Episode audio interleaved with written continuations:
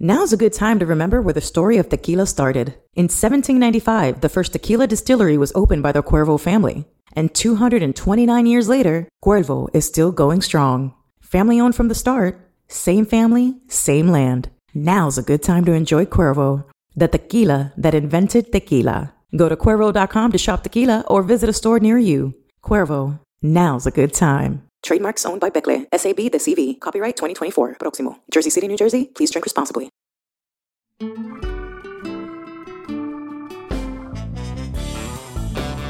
We're presented by DraftKings Sportsbook, an official sports betting partner of the NFL. Download the DraftKings Sportsbook app today and use code DAN for a special offer when you sign up.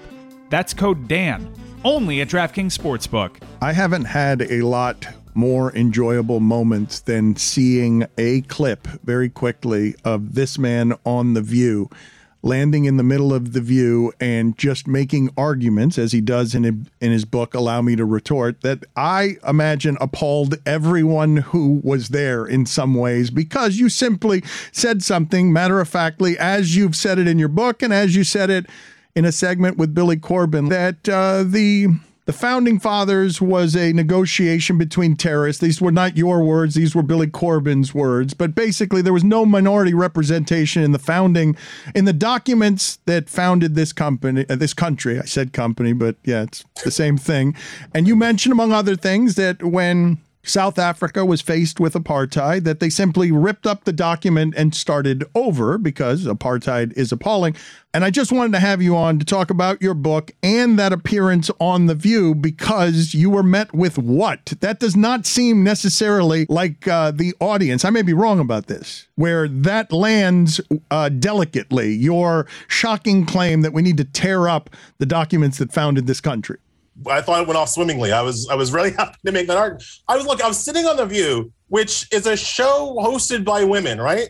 So it's me, a black guy, Sunny Hostin right next to me, a panel full of women. None of us, none of us on that dais were allowed to have a say in the Constitution. Nobody who looked like us, nobody who represented our interests were allowed to have a say in the Constitution or any of the Constitution amendments or ratifying any of the constitutional amendments. And for the most part, not how to say in interpreting the constitutional amendments. There have been 115 Supreme Court justices. 108 of them have been white cis hetero males. So, so I thought I was in a perfect uh, place to make the, I think, somewhat self-evident argument that the Constitution is kind of trash, right? It's it's not it's not the best. Like this, it is not the best we can do as a society. You were advocating basically for written documents that actually espouse equality because they are written by people who are considered equal. It's by itself, it's not exactly a shocking cry for anything controversial, but I have found myself all the time in the language around some of this stuff, Elie, whether it's Black Lives Matter, not giving over the verb matter. It can't that matter. We have to make it about Marxism and something else. That when we talk about tolerance, just simply tolerating is the bare minimum and then tolerance is rejected. I don't think you're making shocking arguments by simply saying if America is really America or what it's founded on, why wouldn't you give people equality? But every time there's a cry for equality, I hear it shouted down with no. You can't be equal. One of the arguments I make in my book, Dan, is that if you honestly think that the Constitution, as currently kind of uh, written and interpreted, does not include the full and equal rights of gay people to marry, um, of transgender people to go to the bathroom, of, of all of these other things. If you honestly believe that as a matter of constitutional interpretation, then why aren't you spending every single waking minute of your life trying to amend the document so that we can get to a more free, more fair, and more equal uh, union, right? Like, why isn't that your life's work, right? It's not my life's work because I think that we can interpret the Constitution right now um, to give those rights to all people. But if you think I'm wrong, then by all means, like pick up a flag and let's go and let's change this document that you somehow think doesn't actually give equality um, to whole to huge swaths of people in this country, right? I think part of the reason why people get so like eh, about it, being my my legal uh, Latin phrase, uh, for, just of, of the tight, tightening chest, crossing your arms, clutching yourself in pain, uh, because what you're suggesting is way too blustery rhetoric. That you uh, you are offending a a holy belief in an America that thinks of the flag slightly differently or a lot differently than you think of that flag people think that the Constitution was handed down by God, right? They think that Moses went up on a mountain and God's finger and it wrote and it's like came out with the Constitution and 27 amendments, right? And that's where it becomes important to think critically about the people who wrote that document and the manner in which they wrote it, right? We're talking, that's why I always bring up, like, we're talking about fundamentally slavers, colonists some white people who were abolitionists who were nonetheless willing to make deals with slavers and colonists. This is not like, again, this is not a controversial position, right? George Washington, founder of the country, great Cincinnatus of America, was the largest slaveholder in America at the time of the Revolution, right? Just straight up, like the person with the most slaves was George Washington. That's why he was rich, folks. So he's so he's kind of pointing that out and thinking like maybe the guy who literally had a false teeth made from the teeth of his slave, maybe that guy and his friends again do not represent the very best that we can do as a society, right? People are like, "Oh, well, it was the best they could do at the time." No, no, it wasn't. No, that's not true. Like there were people in real time being like, slavery was wrong. John Laurens, right? Slavery was wrong. We, we, we shouldn't do that, right? You, you also know, and, and this is a point that, that white people really have a hard time kind of coming around on. Like, you know who also knew that slavery was wrong in real time? The slaves. If anybody had asked them, the slaves would have said no. no like I, I, said again, I said on the view, like it's not like the slave was sitting there like, well, well, you know, massa, what what we needs is for no no no taxation without representation for massa. That's that's this King George. He needs to be stopped. Nobody said that. All right. That's not, they didn't actually ask the people who they were making the deals on the backs of. So there were lots of people in real time who knew what the American slavers were doing was wrong.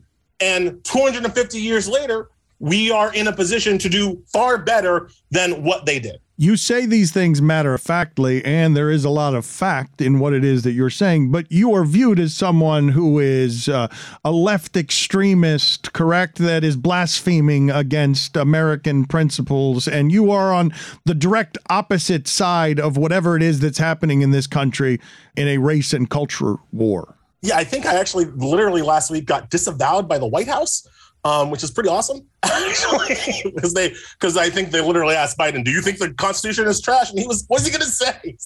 president, right? No, I don't think right." So I think I've been disavowed by the White House. This is pretty awesome. Um, yeah, I, I again, I, I don't. I, my positions are not actually all that outside the mainstream of where kind of legal thought is. And really, the positions that we're talking about right now are not my most extreme positions. Like the the idea that the Constitution is not the is not the the pinnacle of freedom and success around the world, which it ain't, is not all that controversial. Um, my actual controversial positions, like you know, we shouldn't have confessions as a thing. Like I have actual controversial positions, but we, we rarely we, get well, those, we, right? we can get to your extreme positions. I don't want to get stuck here. In fact, I've spent five minutes here longer than I would want just because I want to talk about why you wrote Allow Me to Retort. And I want to talk to you more generally as someone who has lived in this country and has some expertise with both history and journalism. Talking to Bomani Jones last week, I was shocked that I've been talking about race as a problem in this small, small, tiny playground sphere for a long time, and I vastly underestimated the problem. Bomani Jones admitted that he too vastly underestimated the problem, and that he had recently talked to Ta-Nehisi Coates, who can go dark sometimes, and he had underestimated the problem. As you saw everything that happened in this country in the last five years, did you underestimate the race problem that we had in this country? Oh yeah, oh yeah, and I and I've I've I'm on record. I've said that from where I sit, the people who were most surprised about well, the people who were most surprised were like you know white liberal suburban. Oh my god, they elected a crazy. man. Yeah, the, they were. But then the second level of people who were most surprised was this kind of like group of black intellectual college educated kind of people right? Because like we you know we've studied the races and we understand like the deep roots and the history of it but like at some point at some basic level like going into 2016 we're like chad's not gonna elect donald trump come on right? You know who weren't surprised? Poorer um, african american males poorer black males like literally when Trump as Trump was was was running, you know, my black friends from the old neighborhood who did not have my educational opportunities were very much like told you Chad was never your friend. And then black women generally were like told you about Becky. Like black women were not surprised that over 50% of white women voted for Trump twice. That that kind that comported with their lived experience in this country. So it really was kind of my class, I think, especially we're just like, oh my goodness. Um, and that underestimation, I think, comes from you know, I, I don't want to sound naive, but it comes from a sense of, of hope, right? It comes from a sense of goodness. It comes from a sense of like you just you just thought that some of these things that people said to you over the course of your life that they weren't lying about it. They actually did believe that we should, you know, have, let's say, everybody vote, right? Like in, in 2006, the Voting Rights Act that has been eviscerated by the current Republican Party, and the current Republican Party will not support it at all, um, passed the Senate like 96 to zero. George, he doesn't care about black people. Bush, signed the reauthorization of the Voting Rights Act. Ronald Reagan, patron saint of Republicans, um, expanded the Voting Rights Act in 1982. So, like, to go from that to like, actually, no, screw the Voting Rights Act, and and it's totally okay to have, um, you know, lines, and you can't bring people like water and all this. To go back to that, to go back to basically where you are in in DeSantis land, that that's a bit of a, you know, that, that that'll give you some CTE right there because that that's a big change. We will talk about DeSantis land because I just am perpetually embarrassed by what it is that's going on in my state. But I wanted to ask you. We talked to Sarah Ganim and some of the Pulitzer Prize winning work that she has done in investigating some of the stuff at Penn State, and we were talking about the hatred for the media. And I asked her, Why do people hate you? And she said, Well, they don't hate me. They hate the idea of me, the idea of a nefarious media showing up and doing whatever nefarious media does. I underestimated how easy it would be to weaponize fake news and how much people hated the media. But I've got the broader question for you. Why do they hate you? Elie, not your opinions or that you can be bombastic or that you're really confident and a confident black man can be viewed as threatening in this country, but why do they hate the idea of you? Not your profession, but why? Give me the history of why so many people would not care that Trump was being racist because they hate the idea of you. Because I'm smarter than them. I mean, I mean like, I, I know it sounds like I'm being super good, like, because I'm smarter, right? And because they can't easily feel better than me. Um, this goes, you know, there's a Lyndon Johnson quote, like, as long as you tell a man that he's better than another man, you can, you can pick his pocket, right? Like, one of the benefits of being white in this society, one of the privileges of whiteness in this in this society is that you can more or less walk around your life no matter how crappy it is and feel better than an entire race of people. That's that's one of your that's what's on your little white privilege card, right? And when black people show up in your life that challenge that assumption that you're better than, that challenge that assumption um, that the world was bequeathed to you. When you see a person like me, or Barack Obama, or James Baldwin, or Ta-Nehisi Coates, or Mike Tomlin. When you see those people, those people anger you because it's not so easy to just walk around and feel like you're better than those people. And that's where a lot of this stuff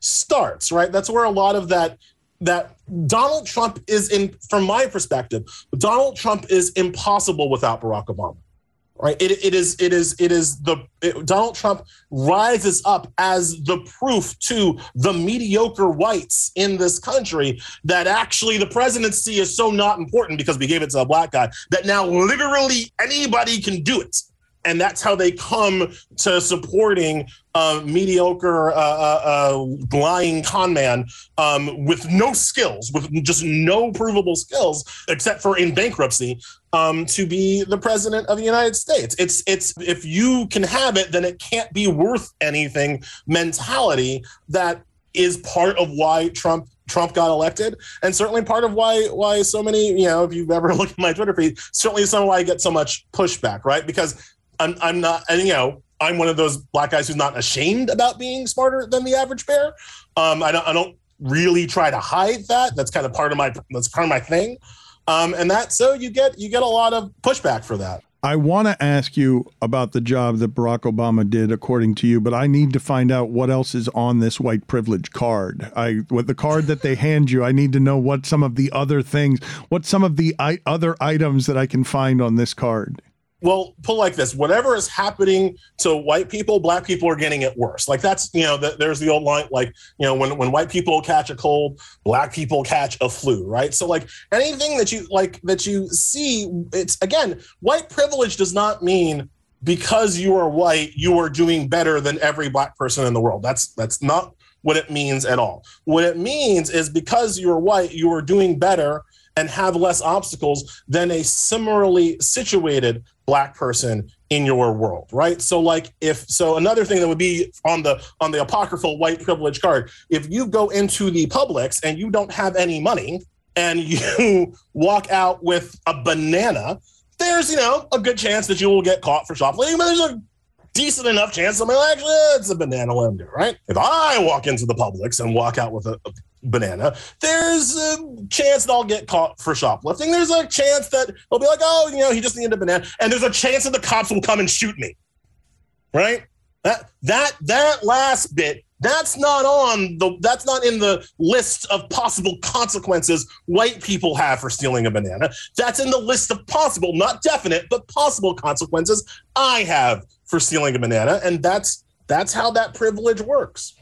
How do you think? That- don't just just kids do not steal bananas or crab legs or what? Just don't just just don't steal. Just that. Just be good. Be good. Yes. Just say no. Just yes. Theft. To, to do not break the law. That is correct. He's not advocating for that. Uh, we don't need any proof of what it is that he's alleging. But I have heard some people in positions like yours want Barack Obama to do more for black people with the amount of power that he was given. And the subsequent backlash has been um, hurtful, at least in part, because more wasn't done with the power when he had it. And so I don't know your opinion on this, and I wanted to ask. Right. So, first of all, let's go back to where you were with Bomani, where like, oh my God, this is even worse than I thought, right? Because during Barack Obama, before I thought it was as bad as it was, I was like, come on, man, let's go. You have the opportunity.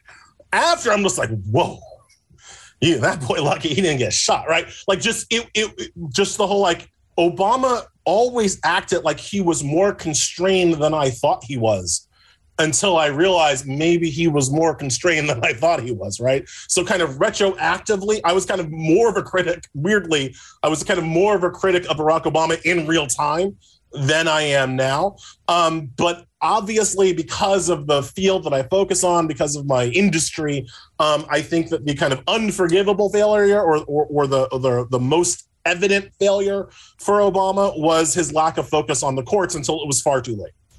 Right? Uh, Trump has gotten in there, boom, boom, boom, boom, boom, 226 federal judges in just four years. Biden, first year, 50 federal judges in his first year. Obama was like 10, like just not nearly as much in his first year. And then he started to ramp up, but then McConnell took over the Senate in 2014 and shut everything down. Obama's failure and his White House's failure, to, to quote his first chief of staff, Rahm Emanuel, when asked about whether or not they were going to be aggressive for the judges, he said, and I quote, I don't give a fuck about judges. Like that was his actual quote, right? So, like, mm, that mentality, I think, has really held has has has limited the, what could have been some of Obama's long-term effectiveness and successfulness um, in this country. He never he never captured the third branch of government the way Trump captured it, the way McConnell has captured it, um, and we still kind of pay those prices today. How much do you fear for democracy?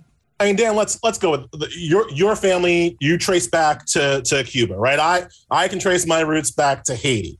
There's a level that I'm not afraid of, right? like like I see what's happening in Haiti, and I see what's happening here. I'm like, I'm not I'm not afraid that we're going to fall all the way back down that slide, right? Um, and so I try to remember that the range that we're talking about is still kind of fundamentally better than, you know, again, where where where, where my family uh, uh, can come from. Um, that said, if you look at the range of like Western industrialized democracies, I'm very afraid um, one of my uncle, who's a philosopher and you know study uh, specializes in, in, West Indian philosophies, um, always likes to point out the problem with America is that we've never lost our democracy, so we have no idea how to defend it. Right? Germany, they've lost it. England, they've lost it. France, they've lost. Right? All these places, and so they have a much different sense of what it takes to defend robust democracy. Um, in in the old world, where democracy is not a given. In the new world, in our country, democracy has always been kind of a given. We act like it's our birthright. And so we don't really have a great idea of how to defend it from the obvious attacks that authoritarian Republicans are making on it. And so our inability to defend to defend ourselves is kind of a huge problem. So I look at, you know, I'm I look at Merrick Garland and I'm like his inability to bring some of these criminals to justice is a problem. I look at the mainstream media, I think their inability to adopt a pro democracy bias in their coverage is a problem, right? Um, th- those kinds of things are what authoritarians in other countries have taken advantage of. Um, you know, you know what they say: a coup that is not punished is just practice for the next one you must be looking at what is happening to mainstream media and newspapers and journalism and reporting and be wondering do you not realize that we're in a fight here and the clinging to objectivity is just going to get overrun by people who do not care about your objectivity and are going to they're going to redistrict and they're going to have federal judges and your objectivity isn't going to sound like shouting. You're going to keep reporting facts in the face of an argument that doesn't care about facts. I feel like the media sometimes it's like it's reporting on a chess match right? And it's like um, oh, uh, uh, uh, Jim has moved uh, queen to b4. Jack has moved rook to c7, and Jim has flipped over the board. Jim is now taking the board and he's beating Jack about the face and neck with the board.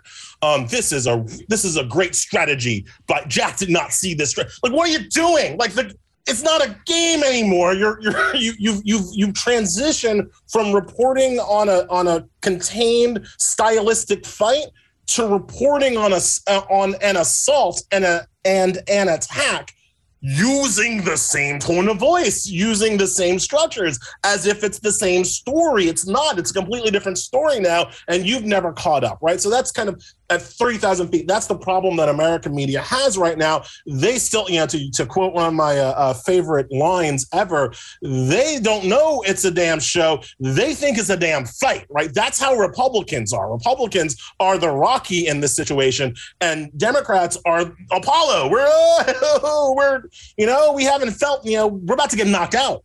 And we don't have that level of the, the grit, if you will, um, right now to get into the battle. If I had gone to you when you were in college and said to you, hey, in 2022, you're not going to believe this, but Tucker Carlson is going to be a thing.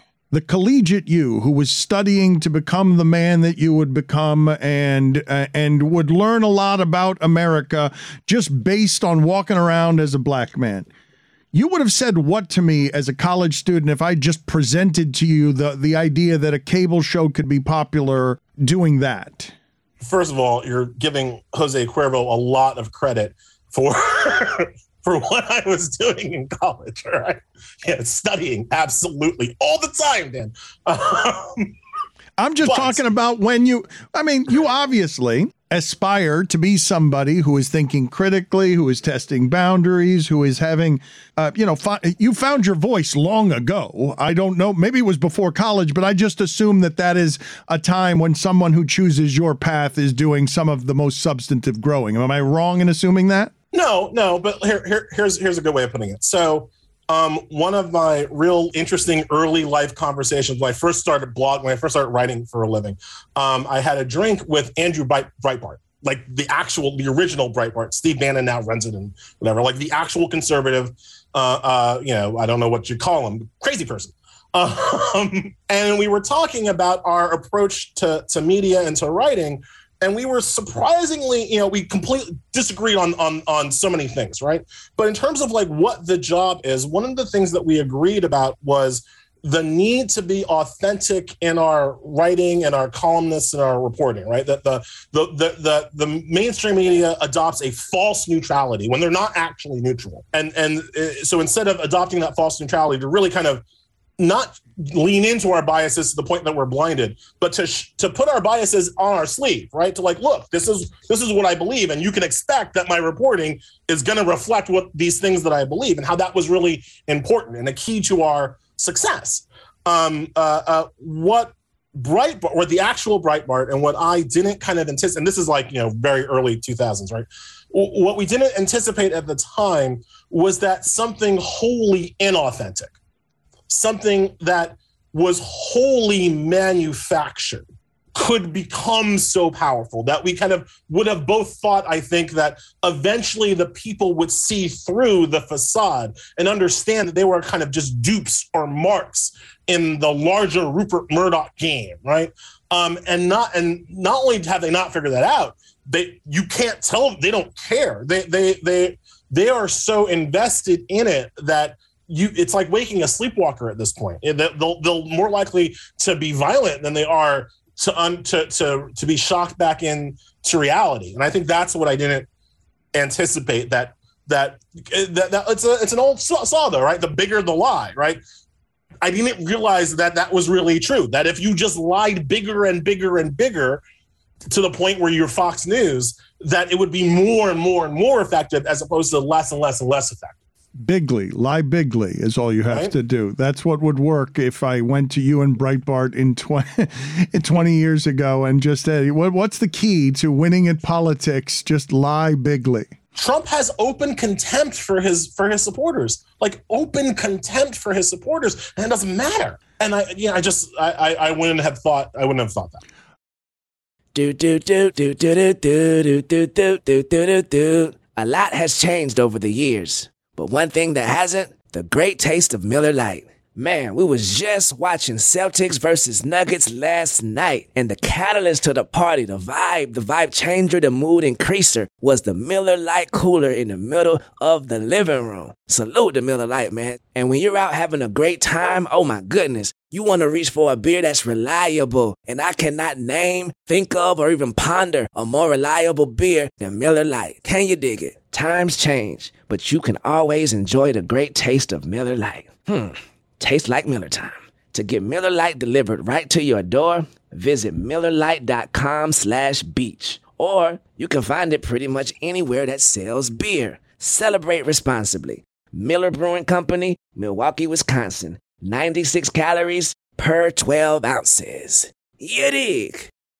I want to talk to you about a few sports things. And again, I want people Ooh. to know about your uh, book, Allow Me to Retort. Uh, let's start with the Bills Stadium deal. The deal, I thought we were done with stadium deals. I really did. I thought that the last one had been made, but the Bills got themselves a quarterback, and now the Bills have got a bunch of taxpayer money going into the only thing anyone associates with Buffalo. I guess it's that and chicken wings. Uh, there's a there's a waterfall up there, isn't there? um, yeah, 2000 wants its uh, boondoggle back, right?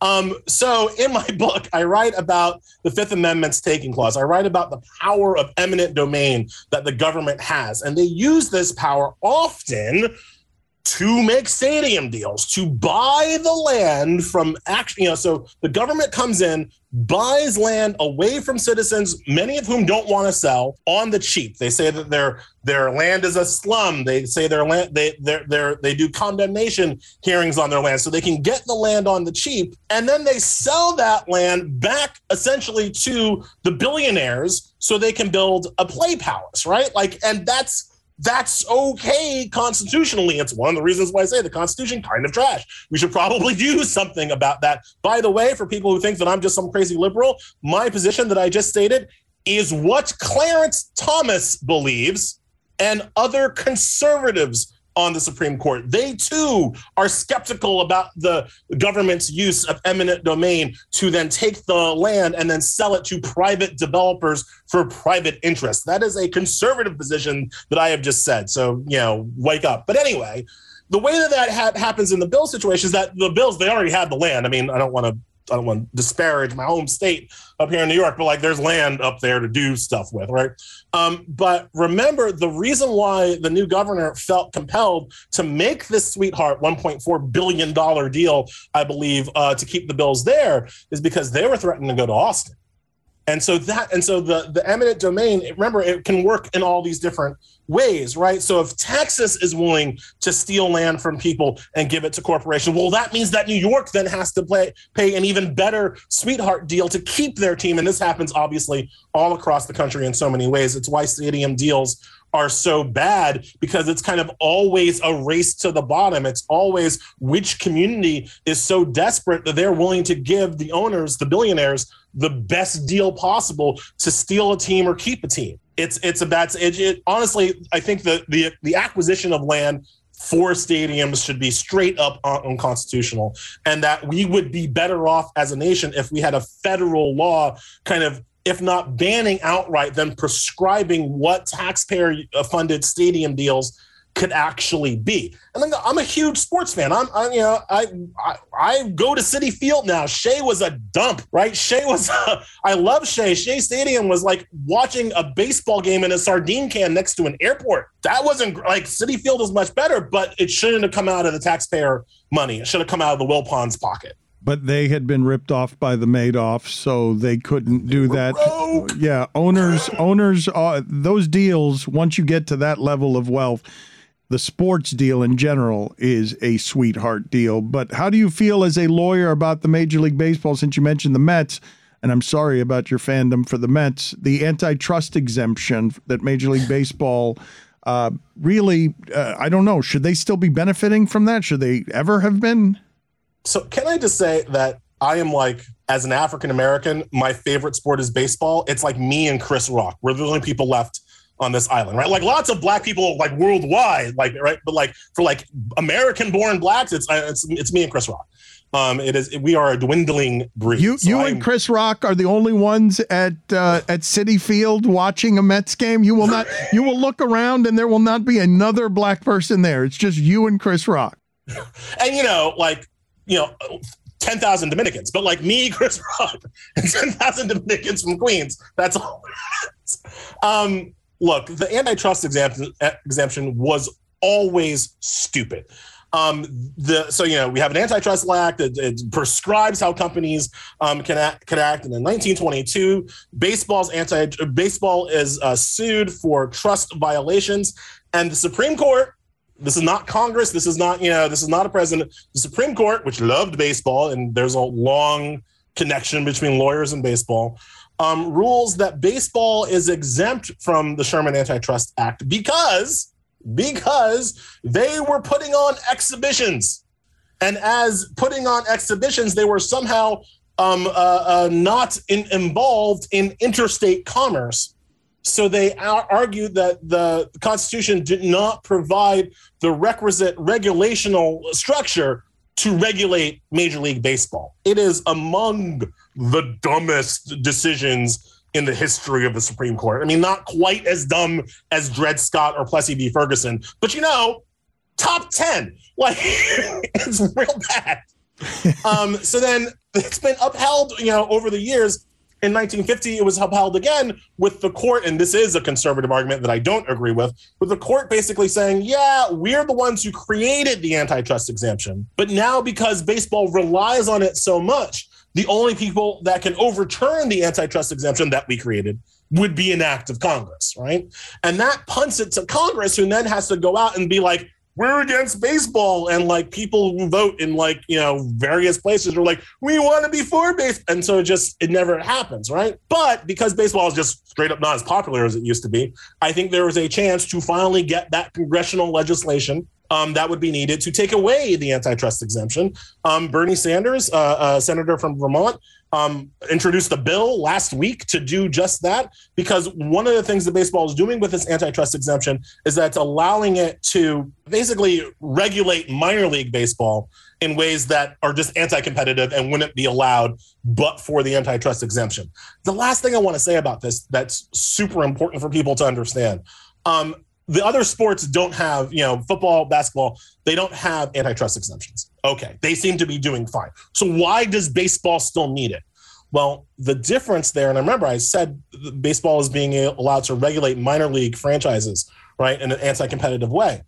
NFL and NBA don't have to worry about regulating minor league franchises because they have the indentured servitude of college players right? So like NBA, NFL, they use college players as that thing, which the NCAA also is not subject to normal labor laws, right? So all the sports leagues benefit from the lack of normal labor laws being applied to their minor league, you know, uh, uh, offerings. It's just that baseball needs to do it through an antitrust exemption, whereas the NFL and NBA have the NCAA do it for. Minor leaguers wouldn't have to be eating these flimsy cheese sandwiches and working at ridiculous wages while taking eight-hour bus rides and doing everything else if they didn't need to keep their costs down in the minor leagues, and therefore treat their resources, their investments on who it is that's coming up like something less than human or something less than bare minimum American workplace wages and rules.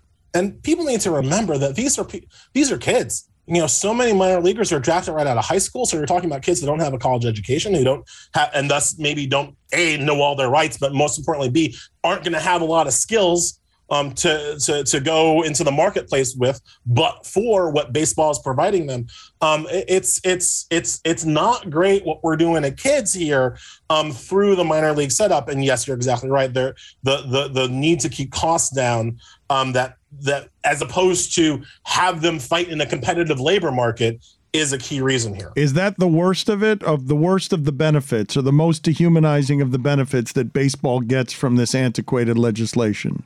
Yeah, I think so. I think so because I, you know, I there are people who will go like to town on like the baseball's apparel contracts and how they're able to again be anti-competitive at, on those, and like that's an interesting kind of legal issue, but like it's not human, right? Like I don't care who gets to sew the patch on the jacket, right? I care much more about the 19 year old um, who, as you know, the articles have been saying, can't live on a literal cup of coffee.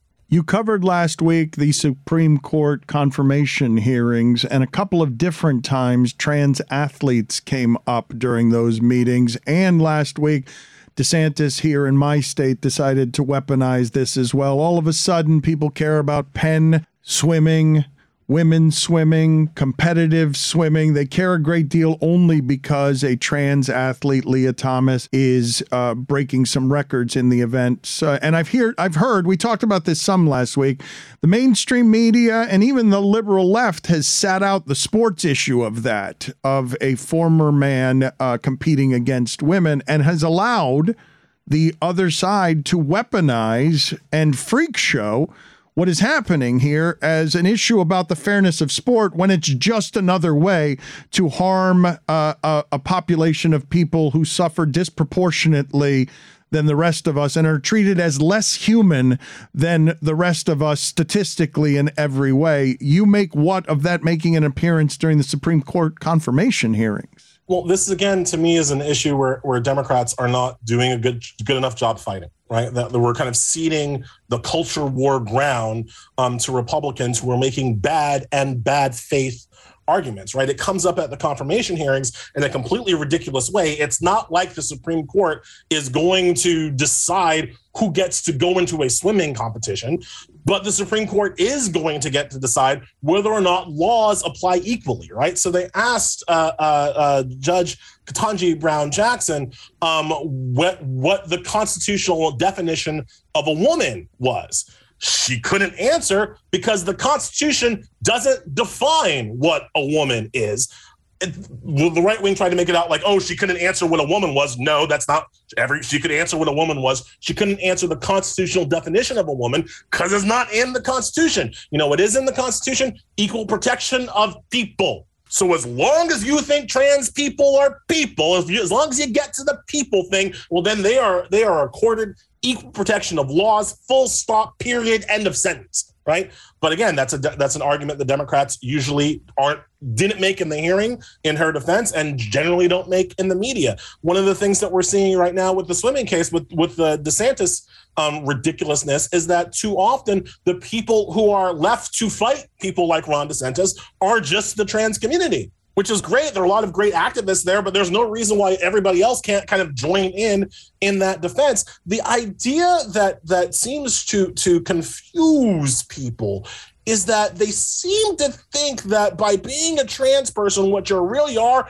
is just some dude in drag who wants to go run a race, which is not what we're talking about here. It reminds me of the there's an old South Park episode. I don't know if you watch South Park, but there's an old South Park episode where like Eric Cartman pretends to be mentally incapacitated so he can compete in the Special Olympics where he thinks he will be just a god.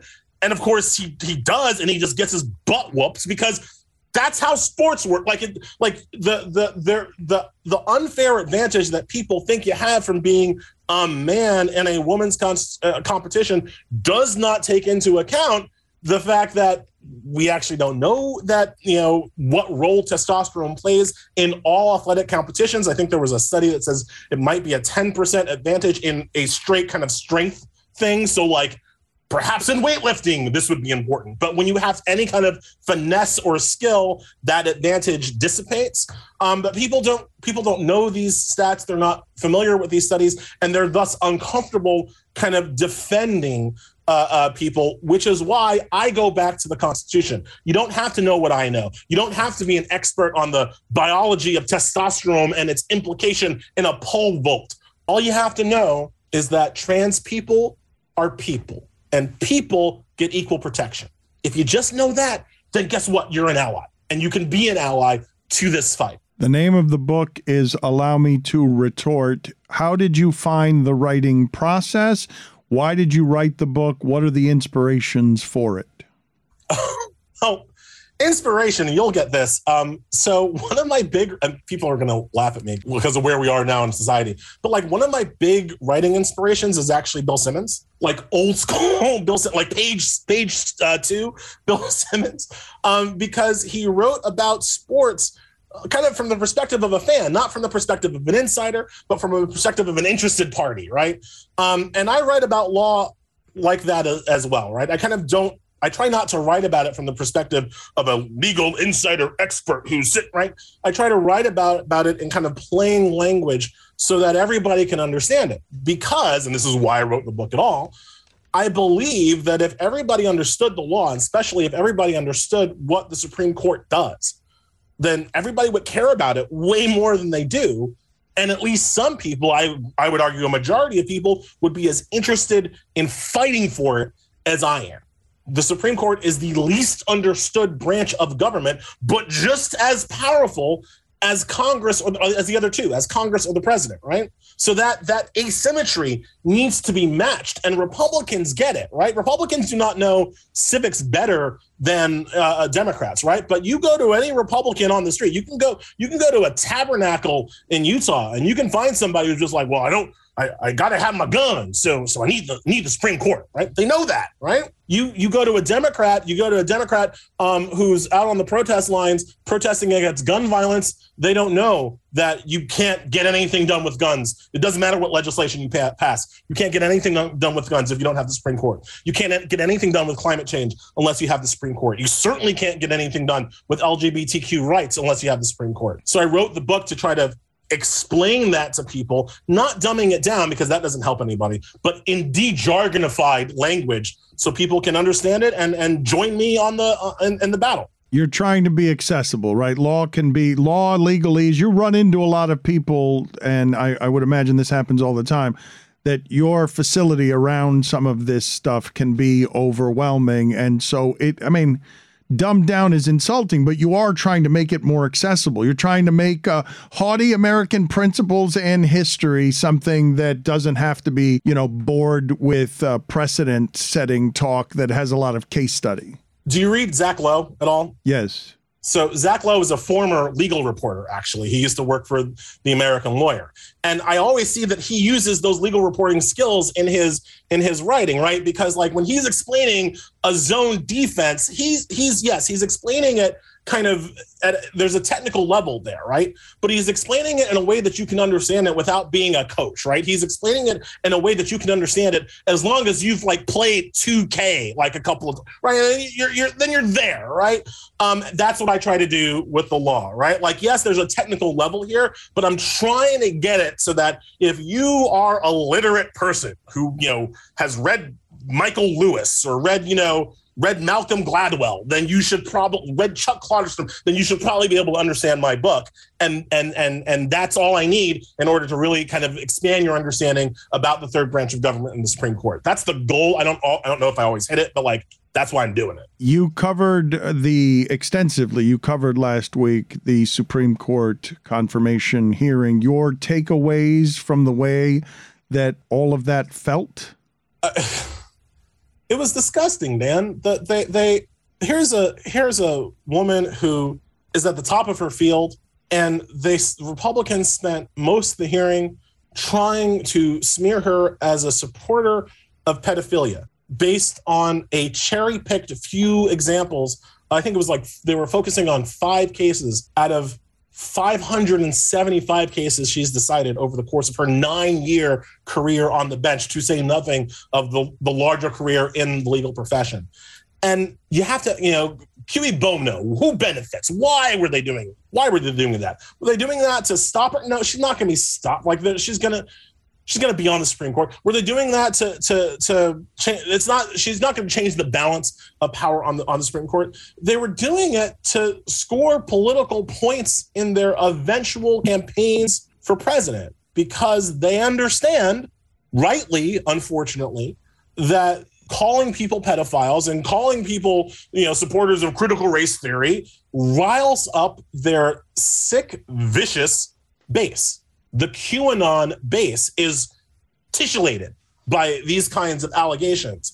And that and and, and inspired um, by these kinds of allegations. And that's who the ted cruzes and josh hawleys and tom cottons of the world that's who they were playing towards. I, I, I, I, I was I was I was grossed out, frankly, by the way they handled that hearing last week. But you know, I wasn't surprised right? Because you, you you can never be surprised anymore. The last thing that that, that I think is is something that that didn't get enough kind of coverage in real time. The Republicans justified these attacks on on Ketanji Brown Jackson because of what they say They said what happened to Brett Kavanaugh.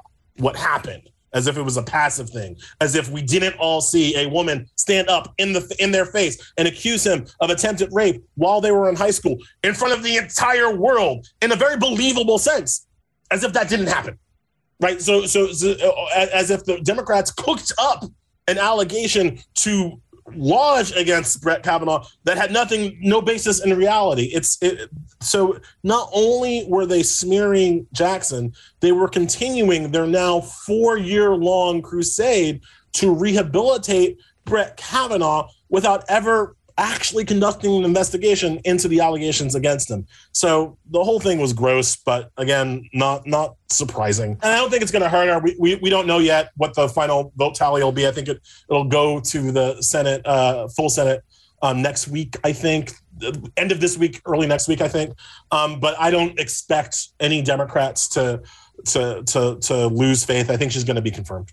Elie, thank you for being on with us, sir. We appreciate it. We will do it again. Thank you so much for having me. Let's go, Mets.